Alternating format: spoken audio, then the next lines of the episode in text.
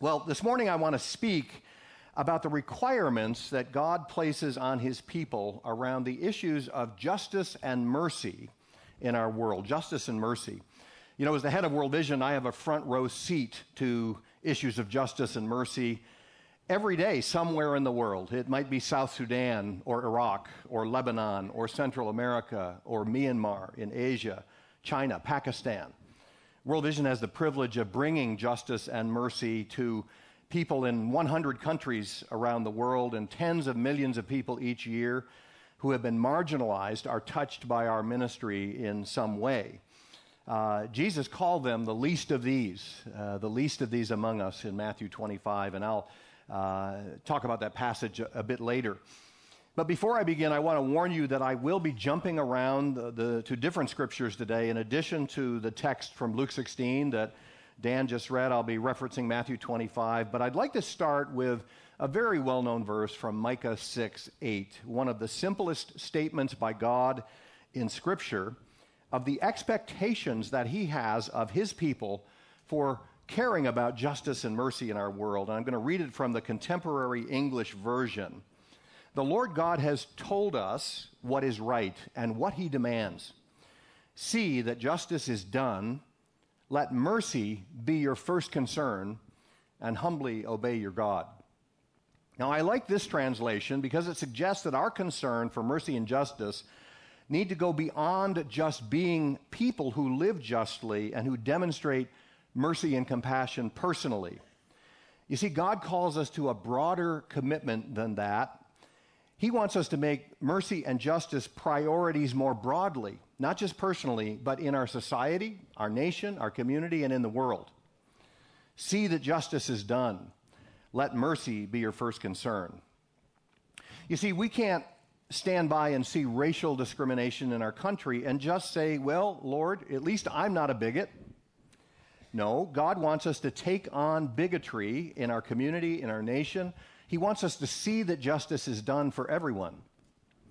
We can't look at the desperate plight of Syrian refugees fleeing from the violence of religious extremism and say, Lord, we really had nothing to do with this. It's not our problem. No, God wants mercy to be our first concern, and He expects us to use our influence and our resources to stand in the gap for the suffering people of our world. Saying to God, it's not our fault, frankly, just doesn't cut it. God sets a much higher bar than that because he takes these words, justice and mercy, very seriously. You know, one of the deterrents to seeking justice and showing mercy in our world is that our vision is almost always distorted in some way. The Apostle Paul said, For now we see in a mirror dimly, or through a glass darkly. If only we could see the world as God sees the world, to see it through His eyes. But there are so many things in our culture that distort our ability to see clearly. It's almost as if we're all wearing very thick glasses with multiple distorting lenses that cloud what we see. There's a white lens and a black lens in America. There's a rich lens and a poor lens, a male lens and a female lens. There's a Republican lens and a Democrat lens, and maybe this year a Libertarian lens. There's a Presbyterian and Pentecostal and Baptist lens, all the denominational lenses that we bring to the table. But you know, maybe most powerful of all is that we all look through this lens of our American patriotism. Sometimes letting our national identity almost overpower our Christian identity. Are we Americans first and Christians second? or Christians first and Americans second. Somehow we act as if God loves Americans more than he loves the other peoples of the world, which I don't believe to be true. So it's no wonder we have such a hard time seeing the world through God's eyes. And if we're honest as Christians, looking back over our history, we would have to admit that we've had blurred vision at times. We didn't see slavery, the evil of slavery in our own country. We didn't see the oppression of women for generations. We didn't see clearly civil rights for African Americans if you go back to the 30s, 40s, 50s, and 60s. And we still don't clearly see God's great concern for the least of these in our world because very often they don't look like us or speak like us. They're very different from us in many ways. You see, justice and mercy require us to see the world as God sees it first. And God sees the world without the distortions of sin and class and race and gender and culture and nationality. And so, as Christians, we should always be praying this prayer to see the world as God sees the world, to feel as God feels, and to love and care as God loves and cares. I want to use this parable, kind of an unusual parable in Scripture of Lazarus and the rich man. Uh, and I want to de- derive a few principles from this passage about justice and mercy. This is a simple story of really two people, a rich man and the beggar named Lazarus, who sat at his gate. And I'm just going to reread those first verses. There was a rich man who was dressed in purple and fine linen, and who feasted sumptuously every day. And at his gate lay a poor man named Lazarus covered with sores, who longed to satisfy his hunger with what fell from the rich man's table. Even the dogs would come and lick his sores. I want to make three observations uh, about mercy and justice from this passage. And the first is this injustice and lack of mercy are often passive rather than active. This passage paints a shocking picture of disparity between the rich and the poor, just juxtaposing them right next to each other the haves and the have nots. And the first thing to notice uh, is that the rich man did absolutely nothing to harm Lazarus. He did nothing to harm Lazarus. He didn't beat him or mistreat him in any way. Just as I'm sure no one here today has done anything to harm the homeless in Chicago's streets, or the poor in Africa, or the Syrian refugees. No one here this morning has done anything to harm them. Undoubtedly, our rich man felt quite innocent of any wrongdoing until he found himself in Hades. You see, his sin was not a sin of commission, it was a sin of omission. But it seems like for Jesus, sins of omission always seemed at least as serious as sins of commission the towering passage of the separation of the sheep and the goats on the day of judgment that we find in Matthew 25 suggests that our sins of omission will be weighted very heavily by the Lord. I want you to listen to the heat of Jesus' anger toward those in Matthew 25 who he's addressing who neglected justice and mercy. He says this, and this is pretty harsh Depart from me, you who are cursed into the eternal fire prepared for the devil and his angels. For I was hungry, and you gave me nothing to eat. I was thirsty, and you gave me nothing to drink. I was a stranger, and you did not invite me in. I needed clothes, you did not clothe me. I was sick and in prison, and you did not look after me. They will answer, Lord, wh- when did we see you hungry or thirsty, or a stranger, or needing clothes, or sick, or in prison, and did not help you?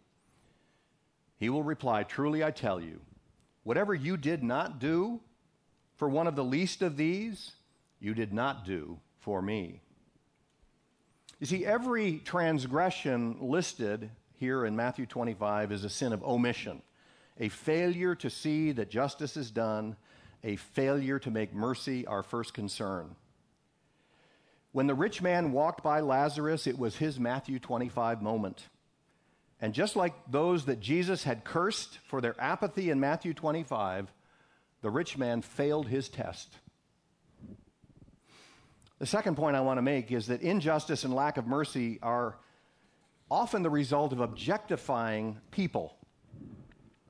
While the rich man knew the name of Lazarus, he didn't actually consider him a person worthy of his concern. For all practical purposes, Lazarus was invisible, a non person. Most of the disparity, violence, and oppression in our world is the result of objectifying and dehumanizing the other, believing that others are not like us. So we place labels on entire groups of people which somehow make them less human and less worthy of our mercy and compassion. They are the homeless. We've labeled them. They are refugees, somehow a category different from us. They're illegal immigrants. Maybe they're Palestinians or they're Muslims. Maybe they're Asian or Hispanic. Pick your label. We have a lot of labels that we use for people. If the other is not really like us. We always find ways to mistreat, exploit, exclude, sometimes even kill them. I think of the Rwandan genocide, the Hutus and Tutsis considering one another the other. And 22 years ago, 800,000 people were slaughtered in 100 days in Rwanda. The Holocaust of World War II, Jews were considered not like the Germans, other, foreigners. And what about our own history with Native American peoples, with slavery, with civil rights? These are all prime examples of labeling groups of people as somehow less human and less worthy of mercy and compassion.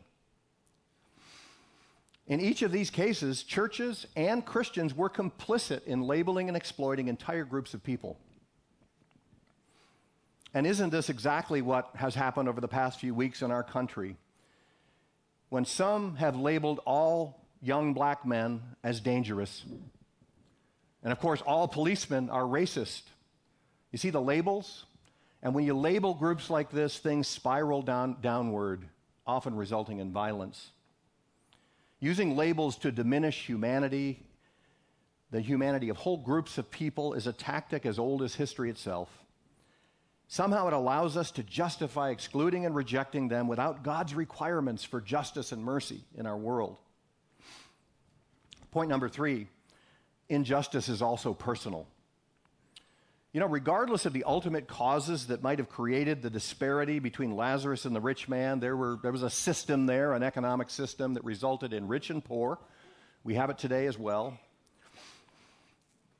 The rich man had a personal opportunity to set things right, to compensate for this system, to recognize the disparity. It would have been so very easy for him to instruct one of his servants to bring Lazarus just the scraps that fell from his table, just a little food, maybe a comfortable mat or pad to sleep on, maybe some ointment for his sores. But he didn't do it. He didn't take this small step. And surely, as a good Jew, and this rich man was a good Jew in the first century, our, he would have known by heart the second greatest commandment to love his neighbor as himself. And yet, still, he did nothing personal, personally to set things right.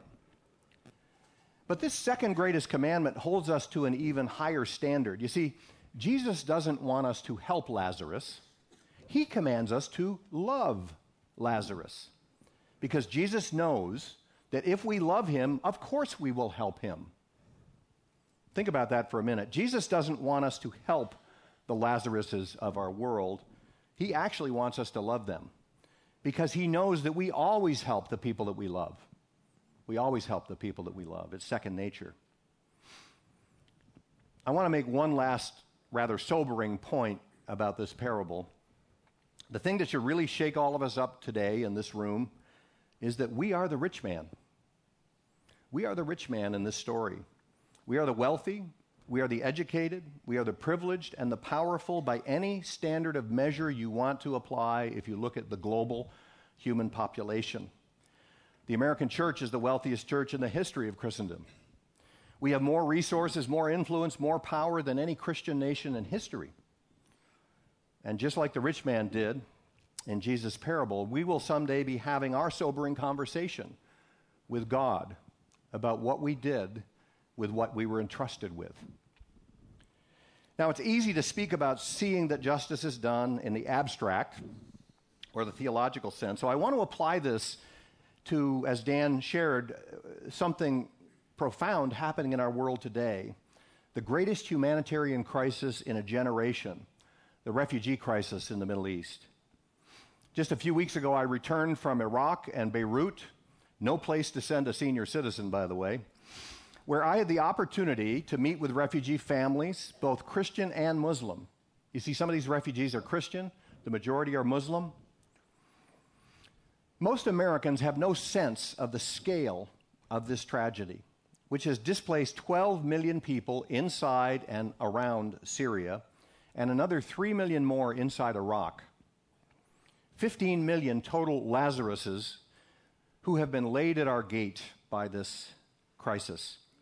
Now, I want to make this number more real for you because big numbers tend to go over our heads and they're hard to process. But I want you to imagine for a moment that every man, woman, and child in the following American cities had to flee from their homes with nothing but the clothes on their back. San Diego, Dallas, San Jose, Albuquerque, Austin, Jacksonville, San Francisco, Indianapolis, Columbus, Fort Worth, Charlotte, and Detroit. I'm not done. Let's add Denver, Washington, D.C., Pittsburgh, Boston, Nashville, Baltimore, and Seattle. And for good measure, let's throw in Oak Brook, Hinsdale, and Elmhurst to bring this a little closer to home.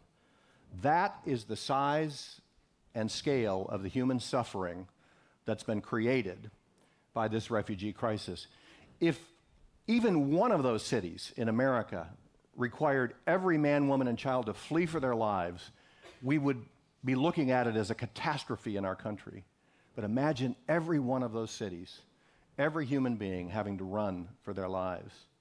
You see, a massive wound has been opened in the Middle East caused by this horrific Syrian war and the rise of ISIS, and human beings are pouring out of that wound like a river of blood. Human beings, each made in the image of God. It is the worst human catastrophe of our time, and 80% of them are women, children, and the elderly. World Vision is on the ground in all five of these most affected countries Syria, Lebanon, Jordan, Iraq, and Turkey. Our programs have touched more than 2 million lives over the past four years in those countries. And we're helping them right where they are because, get this, most of them do not want to leave their country. They want to stay in their culture, they want to stay in the Middle East. Many of them still have their house keys because they fully intend to go home someday and unlock, hopefully, the lives that they left when they fled. And we're determined, only a tiny percentage of them will come to the United States, and I believe we should welcome those that come here and show them the love of Christ. But World Vision is determined to stand in the gap with these broken people, demonstrating the love of Christ to them in their hour of need in the region to humanize this a bit more for you, because these are a lot of statistics and numbers, I want to show you a short video to introduce you to a boy named Adil who fled from Syria and made it to Lebanon with his mother and younger siblings. It's about three minutes long, and it will give you an idea of a typical refugee family. We could show the video. شنو هي؟ شو تريدين؟ طيارة طيارة طيارة She wants an airplane. What was she doing with this air?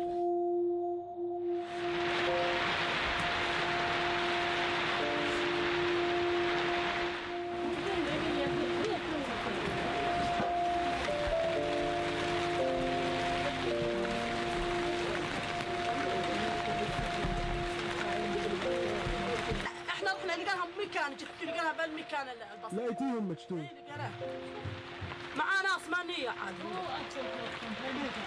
زوجي من العام بالإحداثات. بالإحداثات. آه، اشتريته برميل. نزل عليه شيء بسوق كذا واشتروه جينا بورمو وش جبنا؟ والله جبت له ذن البلقاء ما 80000 سوري. جبت له هدمة البلقاء هذنا نام به بس.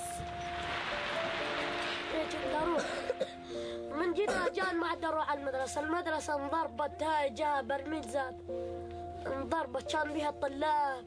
تأذوا. بحب نلعب بحب ندرس يعني بال... نكتب بالعربي. ما ما بعرف بالإنجليزي حين خايفين عليهم هيك لا من مبسوطات يعني ما هن مأملات الشغلات اللي نريدنها يعني مثلا نريدنا الالعاب شيء من مأملات اللي شيء يظل يخافون. قام بالله يظل يخافون يقعدون من النوم. ليه يخافون؟ ما تجيهم إذا مثل الرعب. ويحضرون هاي تقول جاني جاني. إيه وتظل يجي ربع ساعة تظل تصيح. تخاف تخاف الليل تنام الحال ونوات من الطيران أولي بدي أشتغل مشان أجيب مصاري لإخواتي بس بس أكبر أجيب مصاري لإخواتي وهيك أمشي حالتنا بيها أنا ما أريد كل شيء غير سلامتهن يعني بس اللي يريد يطلبونه بديانهن شو تريدين؟ شنو هي؟ شو تريدين؟ طيارة طيارة طيارة شو أنت ان ايربلين؟ شو بتعملي بهذه الطيارة؟ بنروح بيها لسوريا؟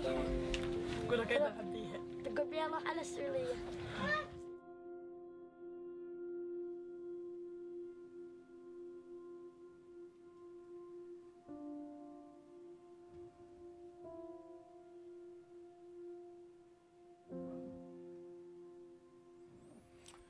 know, this little boy in the video we just saw is just another heartbreaking example of the children who were unlucky enough to be born in Syria just a few years before this horrible civil war broke out. They'd been exposed to unspeakable violence. They saw their father die, their school bombed. They'd been ripped from their homes and separated from their family. And a whole generation of Syrian children like Adil are no longer in school. Some of them have not been in school for five years. Imagine what might become of them. Millions of children, just like Adil and his family, are crying out to anyone who will listen. What are they crying out for? Justice and mercy. Last October, I traveled to Lebanon a second time with Michael Gerson, the former speechwriter for President Bush, Wheaton College grad, who's now a columnist for the Washington Post. And I wanted Michael to meet some of the refugees and to see these things with his own eyes. And when he returned, he wrote several powerful columns in the Post about what he saw. I want to quote from one of them. He said, The Syrian refugee crisis is now the greatest humanitarian challenge since the height of the AIDS pandemic. As with that tragedy, it is a generational test. If the global refugee response is insufficient here, it is insufficient. If American foreign policy is resigned or indifferent, it has badly lost its way. And if American churches and charities are not relevant here, they are irrelevant. You know, Gerson's statement should get our attention because he's suggesting that this is one of those defining moments for the church. He calls it a generational test. And yet, many of our political leaders over this past six or eight months have been shouting about closing our borders, building walls, banning Muslims from our country. Last fall, 31 U.S. governors said that their states would not accept even one Syrian refugee. One presidential candidate in the fall primaries said he would not even allow a five year old orphan Syrian child to come to his state. To me, this is breathtaking. Breathtaking as a Christian.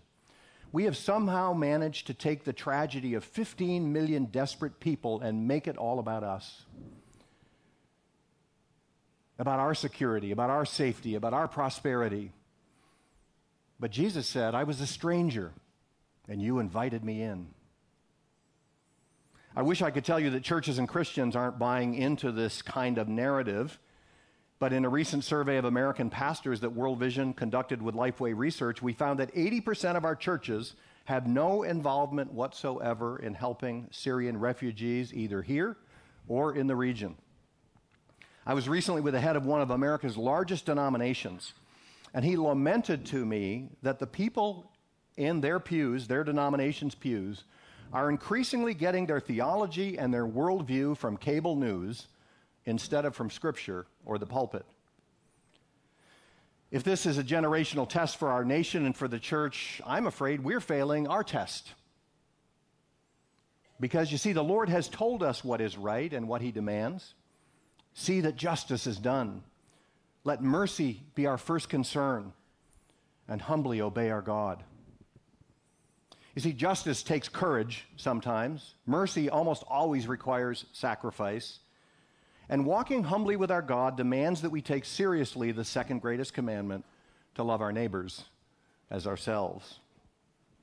I want to introduce you to just one more of these refugees this morning. I think one more story will make the point about their humanity. She's a 10 year old girl I met in Jordan. Her name is Haya. Haya and her sister and her mother are now refugees in a massive tent camp in Jordan. 80,000 people in a place that was just a parched piece of earth five years ago. Now it's a city of 80,000 refugees in a few square miles. When I arrived Little Haya had taken the time the day before to write me a letter, which she read aloud to me, and it was her cry for help. She was crying out for help. And I think Haya would be pleased if I read an excerpt this morning from her letter. This is Haya's voice, 10 years old. Peace to you, she said. I am talking to you on behalf of the Syrian children. I'm calling on you, the people of the other world. Have you ever thought of the children of Syria, my country, Syria? Syria is in pain. Syria is bleeding. Syria is crying for her children. Her children were her candles, and they've faded out. Please, my name is, my, my name is Haya. My father was killed. I loved my father so much, but now I'll never see him again. You know, I think this little girl's letter was written to all of us here today because you see, we are those people of the other world. What if we saw this catastrophe as a once in a lifetime opportunity to share the love of Christ in the heart of the Middle East? What if we saw children like Haya as the Lazarus that God has placed at our gate, desperate to be seen, desperate for help, desperate for hope? These refugees are the most marginalized people in our world today. They are truly the least of these. The things listed in Matthew 25 are a virtual laundry list of refugee needs. I was hungry, and you gave me something to eat. The refugees have no food, they're hungry. I was thirsty, and you gave me something to drink. They need clean water and sanitation, millions of them fleeing with nothing no toilets, no water. I needed clothes, and you clothed me. They fled with just the clothes on their back, and they need warm clothes to survive the winters. I was sick, and you looked after me. They're in desperate need of even the most basic medical care. I was in prison, and you visited me. They are imprisoned in the squalor of these massive refugee camps. I was a stranger, and you invited me in. They are strangers in the world. They're unwanted, unwelcome, and unloved by every country in the world. So, why should we help them? Maybe because Jesus said, Truly I tell you, whatever you did for one of the least of these brothers and sisters of mine, you did it for me. This statement, also from Matthew 25, is remarkable. When we make mercy our first concern, when we see that justice is done, we do it not just for the poor and the oppressed, we do it to Jesus himself. You see, the corollary to this is also true. When we ignore them, when we fail to respond to the Lazaruses in our world, Jesus tells us it's exactly the same as ignoring him. You see, this Jesus, Jesus himself is with the homeless on the streets of Chicago. The Jesus we worship every sun- Sunday is hungry somewhere in Africa. He's trafficked in Asia. He's fleeing from violence in Central America. Jesus, our Lord and Savior, is suffering right now among the Syrian refugees. And he beckons us to feed him, to comfort him, to care for him in whatever way we can. I believe that this is a Matthew 25 moment for the church in America. What will we do in the face of the greatest human suffering of our day? How will we respond? Have you ever thought of the children of Syria? That's the question a 10 year old girl named Haya has posed to us. And I believe that Jesus is waiting for our answer. Let's pray. Heavenly Father, how do we pray for 15 million broken people? How can we pray for the stopping of unspeakable violence, Lord? Violence that has driven these people from their homes, violence that has spread all over the world to our country, to France, to Belgium, to the United Kingdom. Lord, help us to see the world's people as you see them. Help us to love them as you love them, to find compassion in our hearts when it seems like we don't have any to give. Lord, let our hearts be broken by the things that break your heart. Lord, we just pray that we would be stewards of that which you've entrusted to us. Help us, Lord, to remember these people in our prayers, to do what we can to help, even from a distance. Lord, I pray that this church might rise up and do something important in this refugee crisis, whether it's resettling refugees here in this community or reaching out across the ocean to help them where they are. We commit these things to your care, Lord, and we pray in the precious name of our Savior, Jesus Christ. Amen.